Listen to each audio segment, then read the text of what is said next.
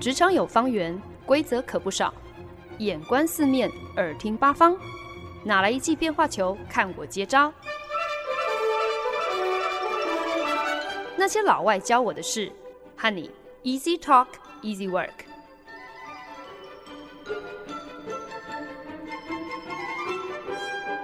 您现在收听的是《那些老外教我的事》，我是节目主持人焕恩。二零二零年真的是一个天灾人祸一波未平、一波又起的一年。除了全球新冠状肺炎的疫情蔓延，真的还不知道什么时候能够有效控制得住。从澳洲到美国西岸，接连呢，因为气候异常，出现了史前未见的高温，久旱酿成森林大火。可是呢，比起这些天灾，恐怕更让人无法接受的是，接二连三的惊闻了非常多令人敬爱的公众人物先走一步，让大家更感受到人生的无常。美国直男巨星小飞侠 Kobe Bryant 和二女儿搭乘直升机坠机身亡。接着呢，演活漫威漫画首位黑人超级英雄黑豹 （Black Panther） 的好莱坞男星 Chadwick Boseman，在二零一六年被诊断出已经结肠癌第三期。他抱病演出了多部叫好又叫座的作品，享年四十三岁。他辞世的新闻爆出后，震惊了全球，大家都怨叹着他真是英年早逝。不过呢，让美国举国陷入一片愁云惨雾当中的，啊、是一位享寿八十七岁的老太太的离世。这位老太太呢，她就是美国最高法院有史以来委任的第二位女性大法官 Ruth Bader Ginsburg。Ruth Bader Ginsburg 又被大家昵称叫做 RBG。晚年的时候呢，其实就是一个身形矮小、佝偻的老奶奶。可是啊，这个老奶奶却是让美国政坛，不管是左派还是右派，两派人马。都肃然起敬的一号人物，甚至呢，在近年成为了年轻人拥戴的大英雄。万圣节的时候呢，穿着黑色法官袍，把头发梳成银灰色的发髻，挂上呃 RBG 最正字标记的这个很精致的蕾丝圆领装饰，然后戴上塑胶框的大眼镜。学着 RBG 的这样的一个扮相呢，曾经一度是年轻人最受欢迎的万圣节装扮哦。在最高法院针对案情发布判决之后呢，即使 RBG 在表决过程当中是属于少数方，没有能够决定判决的结果。可是呢，他事后所撰写的不同意书 （dissent） 常常呢仍是具有高度的影响力的，不但呢会带动当天的新闻版面，引发社群上头的热烈讨论。甚至也是能够促使印有他的各种肖像的周边产品热销，但除此之外呢，也有曾经因为 RBG 它所公布的不同意书而实质的扭转了、改变了美国国会立法的决策。所以很多人就在讲啦，即使 RBG 输了，他也有本事扳回一城哦。这就是这位老太太莫大的影响力。这个老太太二十年前呢就已经有被诊断出结肠癌，后来抗癌成功之后呢，呃，一直以来都都有传出各种其他的这个病症产生哦，什么也有曾经被诊断出罹患胰脏癌啊、肺癌等等的消息，真的是让他的粉丝都特别替他的健康担忧。但是，即便呢在晚年的时候，呃，这样子的被病魔缠身哦。可是这位大法官热爱他的工作，在治疗期间呢，他从来都不曾缺席过一天出庭审案哦，从来都不请病假的。RBG 呢，甚至特别呃将自己的疗程会安排在礼拜五，好让自己能够利用周末的时间休养。呃，她深爱的丈夫在二零一零年病逝之后呢，她也是隔天一样准时就出庭。他曾在访问当中透露，自己啊一天睡四个小时就很够了。可见的，不管是在精力上，还是耐力，亦或是他对于工作的热忱，RBG 都树立令人折服的典范。今天在节目当中呢，就是想要跟大家来分享 RBG 他到底是何方神圣，他的所作所为又为何被美国的大家一致认同，真是替美国平权运动开出了新疆界。而他的辞世，对于如今已经是特别诡异的美国政坛，又是投下了怎样一颗的震撼弹，掀起的涟漪，不只是举国的。呃，惋惜跟哀悼哦，更是对于美国的国家机器，对于美国的司法制度，都有可能带来极大的巨变。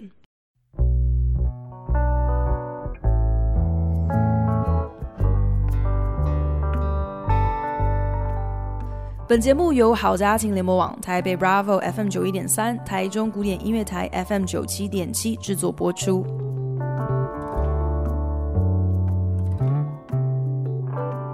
Ruth Bader R. B. G. 是在一九九三年由克林顿总统提名为美国最高法院的大法官，她也成为了最高法院史上第二位女性大法官。可是呢，其实早在 RBG 成为大法官之前呢，她就已经不断的在创下历史新纪录了。她那个时候就已经是法学界备受瞩目的女权运动斗士，为了性别平权。努力耕耘，接下了并打赢了很多具有划时代意义的诉讼案件，破除了很多在那个年代真的是单就性别差异为根据 （on the basis of sex） 所定定的那些不成文的法规。包含像是女性未经过丈夫同意不得申请贷款，不得申请信用卡，不得购买汽车，甚至不得担任陪审团、履行公民义务等等等。RBG 是一九三三年出生在纽约布鲁克林的犹太人。从康奈尔大学毕业之后呢，和申请上哈佛法学院的丈夫一起搬去了麻州。隔年呢，也追随丈夫的脚步，考取了哈佛法学院，成为了五百多位学生当中唯九的女同学之一。在哈佛的时候呢，RBG 成绩卓越，曾担任竞争极为激烈的《哈佛法学评论》刊物的学生编辑之一。可是呢，即便如此，就学期间呢，他也是饱受各种的性别歧视，甚至呢，曾经被校内的图书馆馆员禁止入馆查阅期刊资料，只因为她是女儿身。她在学期间呢，和丈夫育有一个小女儿。当然，两个人当时都必须要肩负沉重的读书压力，还要兼顾家庭，本来就已经是蜡烛多头烧了。结果后来呢，丈夫竟然被诊断出罹患癌症，RBG 这下更是发挥过人的毅力哦。现在她不只得要顾好自己的学业，连丈夫的课也得一起上，因为要代为做笔记。她的老公马蒂呢，就是靠着呃 RBG 的这些笔记，并没有因为生病而影响学业。在他病愈之后呢，Marty 他也成为了税法的权威律师。夫妻两人呢，更是鶼鰈情深哦，是真的是这个优良夫妻的典范。即便是在那个年代，他们就已经很现代化了，就是一个夫妻互相扶持的一个对等的。伙伴关系，甚至呢，还曾经因为这个 RBG 的厨艺不佳哦，他自己说自己只会做七道菜，那每天就轮一道菜，一整周轮完七道菜之后呢，呃，再重新开始下一回合哦。结果呢，竟然被自己的女儿主动要求，就说爸爸明明就比较会做菜，那为什么不能够让天天都让爸爸负责做菜就好？RBG 丝毫不觉得丢脸哦，她的老公也乐得各司其职，成为家中的这个大厨哦。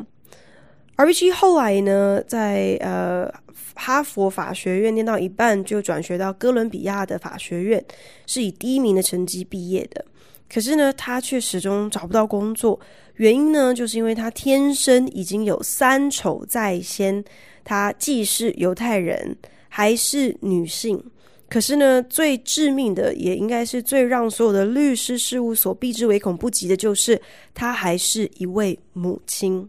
I had three strikes against me. One, I was Jewish. Two, I was a woman. But the killer was I was the mother of a four-year-old child. 因为没有能够如愿在任何的律师事务所找到工作，RBG 呢选择退而求其次，在 New Jersey 的 Rutgers 大学担任法学教授。在担任教授期间呢，RBG 已经是出入最高法院辩论性别歧视相关案件的常客。在一九七三年到一九七八年之间呢，他呢便在最高法院全男性的九人法官团队面前啊、辩证上诉了六个跟性别歧视相关的案件。从最早开始呢。RBG 他就知道，今天想要弥平性别上的隔阂，不可能一步登天的，改变必须是要策略的，逐一着手推进。因此呢，早年他所承接的这些性别歧视案件，很多的委托人甚至呢都是男性。他那时候的想法就是，如果今天能够从男性的角度辩证，就算是男人，也同样会是性别歧视的法规下的受害人。以这样的一个立场去推翻掉那些是以性别为根本的法规，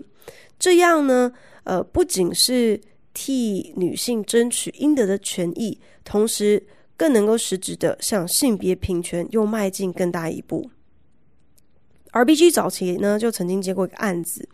委托人呢是一个未婚单身的中年男性，为了照顾年迈的老母，所以聘用了一个看护。好让自己能够继续专心工作来奉养妈妈。本来以为呢，自己也能够适用于聘请看护应该能够享有的退税条款，但没想到却被国税局驳回哦。理由呢，是因为当时有法条有明文规定哦，聘用看护的退税条款只适用于这个主要照护者。如果你是呃女人，或者是寡妇，或者你是离了婚的女性，或者呢你是这个妻子重病或是不良于行的丈夫才适用。RBG 当年就辩证了，今天自己的委托人如果是女性，她就完全符合享有这个退税条款这个福利的资格。今天她除了性别之外，这个委托人他的需求、他的处境、他的需要和呃法条上所规定适用这个条款的人是完全没有任何的差别的。这场案子最后胜诉了，等于呃 RBG 他不只是替自己的委托人在那个当下谋取了他应得的权利，这个案子也开启了 RBG 逐步弥平法条上、法理上。性存在的性别差异的这个长期策略，曾经有人这样问问他这样的一个问题哦：美国九人制的最高法院应该要有多少个女性大法官才算够？People ask me when would you be satisfied with the number of women on the court? When there are nine, for most of the country's history, they were all white men. 上周过世，享寿八十七岁的 RBG 毫不迟疑的回答：“九个啊。”等到美国最高法院的九人大法官全部都是女性的时候，这才叫够。That's when it'll be enough. 毕竟呢，九人制的大法官制度超过百年的历史，一直以来全部九个都是男性哦，是一直到雷根总统任内呢，才提名出了第一位女大法官。所以 RBG 会夸下这样子的呃海口，有这样子的一个回应，好像其实呢也也不为过，确实是当女性呃的待遇跟呃所被给予的机会，完全是能够跟男性一样相符的时候。这才算是够。在 RBG 还不是最高法院大法官的时候呢，他早就致力在推动性别平权了。他在 Ruggers 任职法学教授的时候，也不遗余力的替自己还有其他的女性教授争取对等的薪资还有福利，并积极参与美国著名的志在捍卫人权自由的非营利组织 ACLU 美国公民自由联盟的各项的这个呃呃。受理案件，透过 ACLU 的资源还有影响力，他自己就接下了很多跟性别歧视相关的诉讼案。正式成为了最高法院大法官后不久，RBG 所参与的最具指标性的案件之一呢，那就是裁决美国历史悠久的顶尖男子军校维吉尼亚州军事学校 VMI 他们不应该另外开设一个女子分部，有点就是敷衍，为了配合宪法的这个性别平权条款。女子分部呢，不管在校方资源，或者是校友资源，甚至是课程设计，都有可能有别于 VMI 真正的标准哦。于是呢，当时 RBG 就裁决，真正的性别平权应该是 VMI 要能够允许女性学员申请并就读军校本部。也正因为大法官 Ruth Bader Ginsburg 一辈子的职涯都奉献给了性别平权的奋斗，所以呢，RBG 也成为了最高法院当中自由左派寄托所有希望的代表人物。在川普就职之后呢，先后递补了两位保守派的大法官，虽然完成了让大法官过半都这个右倾的这样的一个共和党的目的。可是呢，自由左派始终相信，只要 RBG 仍然坐稳了大法官的位置，那自由左派都还是有希望的，都还是能够有所牵制这个最高法院的。因为呢，即便 RBG 在票数上不敌保守派大法官的多数表决，可是呢，他所写的这个不同意书，他的 dissent 啊、往往呢，逻辑缜密，措辞严厉，不只是让跟他站在同一边的反对者看了是大快人心，一吐怨气，更往往会让那些站在多数判决的那一方的人看了也不得不有些汗颜哦。早在二零一六年总统大选的时候，就很多人。想要极力的来说服 RBG，应该要趁还是民主党总统当家的时候，趁早退休，好让奥巴马可以提名新的大法官来补位。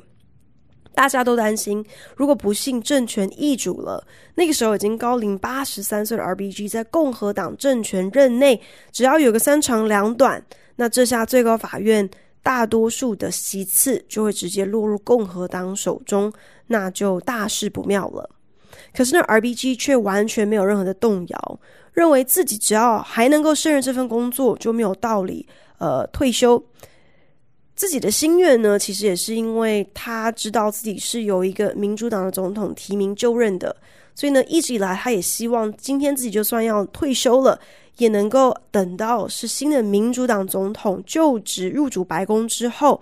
再再去呃考虑的事情。这样子一来呢，至少能够让一个民主党的总统来提名自己的补位人选。只可惜了，人算不如天算，RBG 没有能够撑到总统大选结束之后。或许很多人呢，可能就因此。觉得有一些些的万叹，有一些些的 I told you so。早知道如果当年 RBG 能够多配合一点，在奥巴马还在位的时候就让出大法官的职位，那么至少现在美国最高法院不至于面临完全被保守派的大法官彻底架空这样的一个危机。可是我想，或许 Ruth Bader Ginsburg 最让人钦佩的地方，就在于他对于法律的热爱还有使命感。他最在意的是自己是不是能够做一个公正的法官，是不是能够竭力去确保法条的解读跟诠释，真的是能够捍卫法条所应该要保护的人。他完全不受他人的政治布局所摆布，更不轻易屈服于政治的压力，甘心落于变成他人的棋子，而迷失了自己的初衷。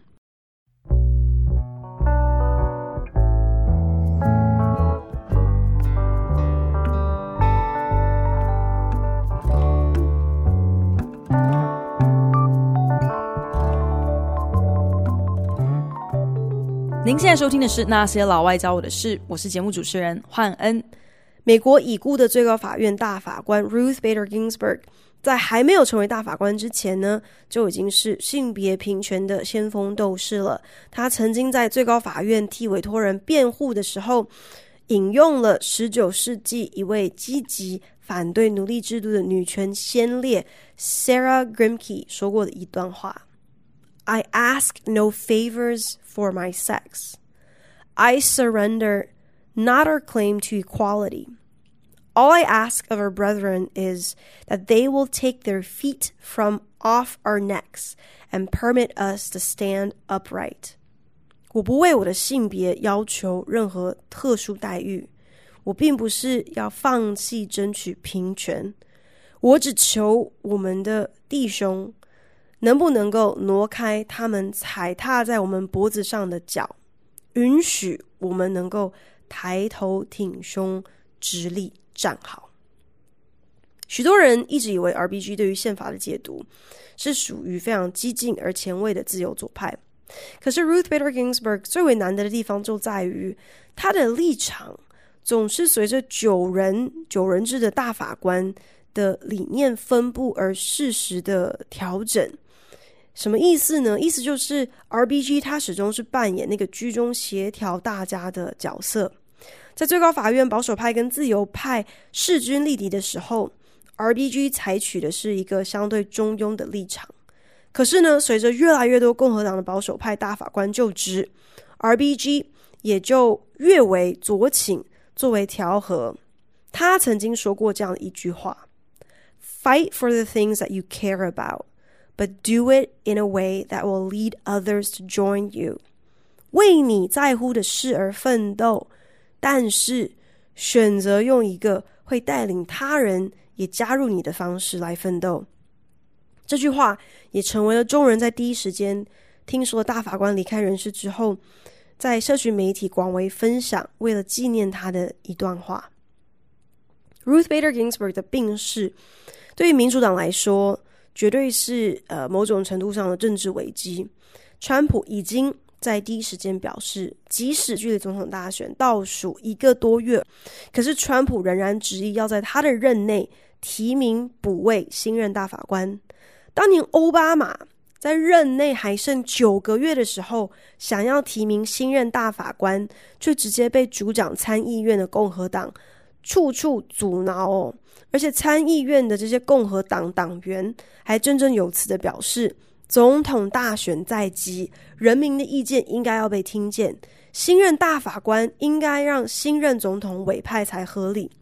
甚至有共和党的参议员表示，四年之后，不管是哪一党的新任总统，在第一任任期的最后一年，如果也想要提名大法官，那他的立场也不会改变的。到那个时候，欢迎记者可以回播他这段话来跟他比对，要他负责。共和党为什么要如此心急，趁着自己还手握行政还有立法两大权威的时候，提名下一任大法官呢？因为如果能够得逞。那么，最高法院的九位法官当中，就会有六位是保守派的大法官。拥有绝对多数之后，共和党就有望可以推翻掉过去几年自由左派在这个最高法院在司法上所获得的几个关键胜利，包含像是一九七年的堕胎合法化，还有二零一五年的同性婚姻合法化。除此之外呢，呃，很多可能包含像是移民的相关权利，以及奥巴马任内针对健保所呃拟定的呃相关的法条法案，都有可能因为这个九人制的最高法院，呃，这个政治立场的极度右倾，而可以彻底翻盘。这些过往呃已经有判决的案情，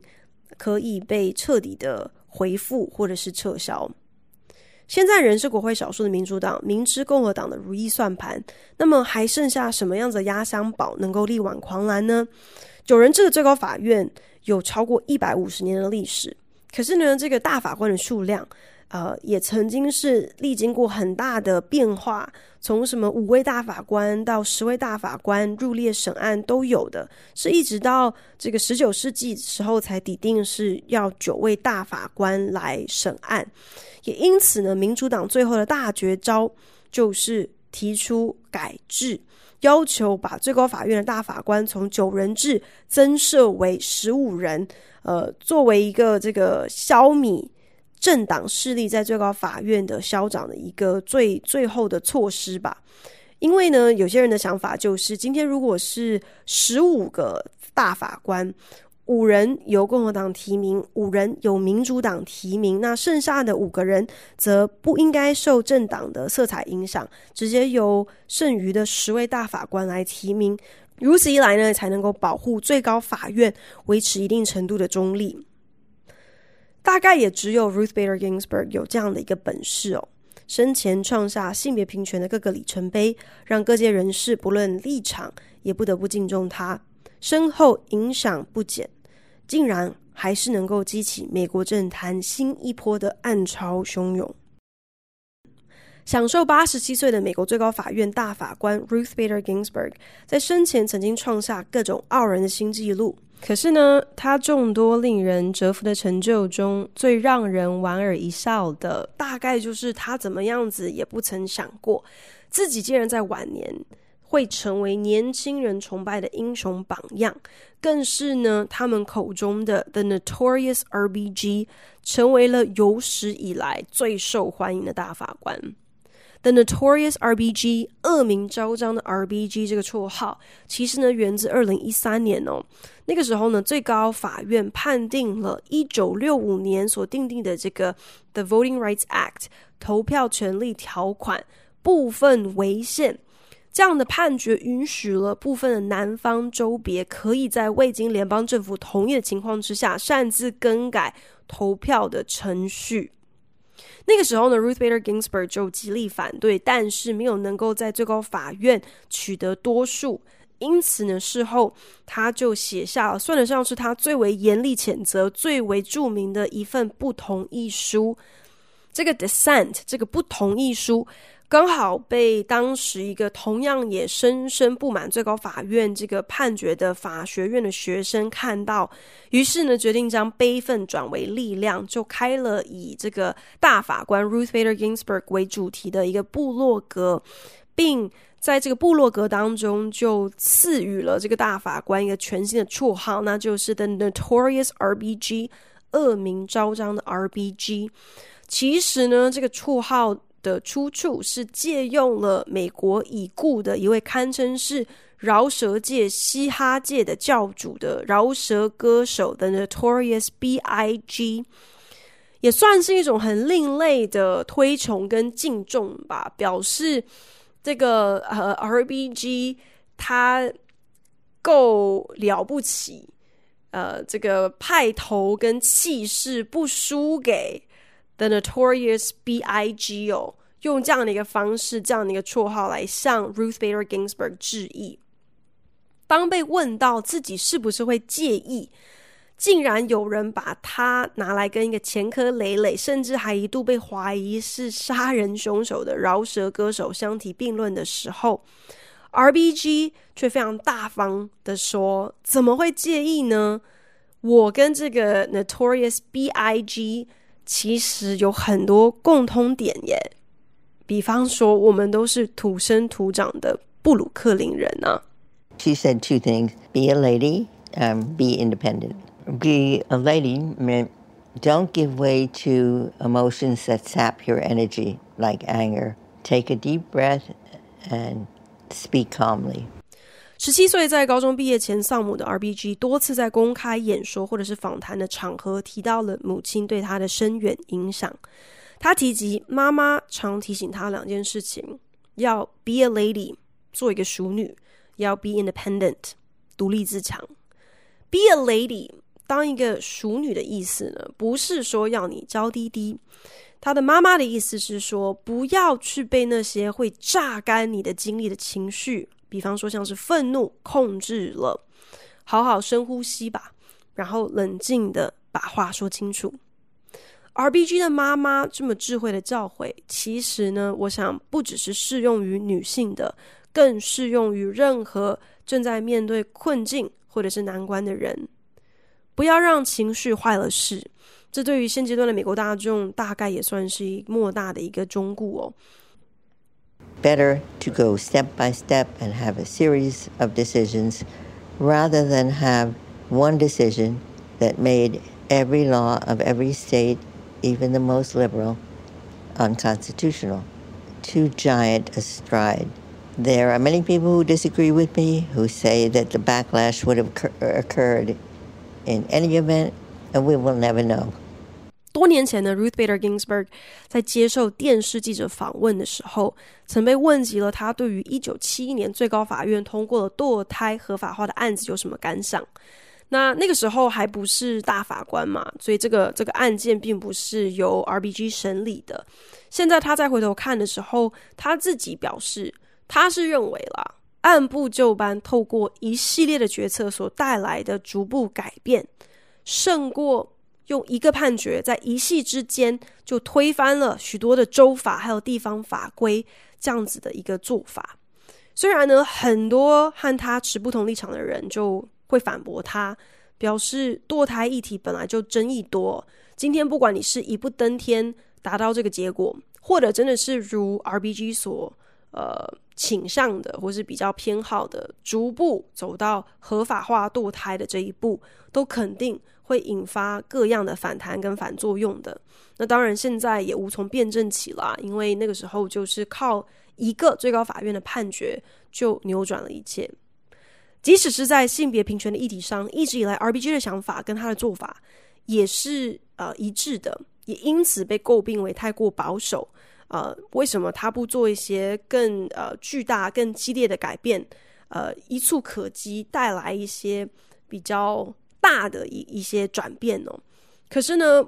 无论如何，RBG 这么多年来的贡献是有目共睹的。他用自己的生命所累积的基业。更改变了数不清的生命。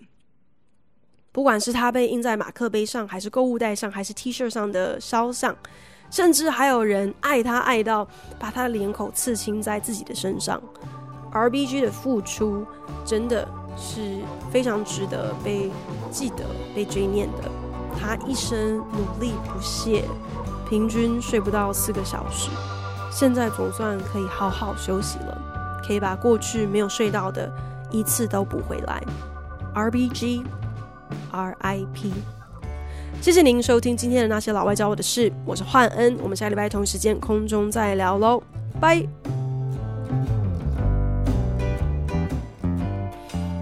感谢您的收听，如果您对那些老外教我的事有任何的想法建议，我都非常欢迎你帮我到 Apple Podcast 打新评分，并且留言，也邀请你可以来订阅这个节目。不管你是用 Castbox、Spotify 或者是任何其他的 APP 平台，都可以找到我的节目哦。那我们就下一期再见喽，拜。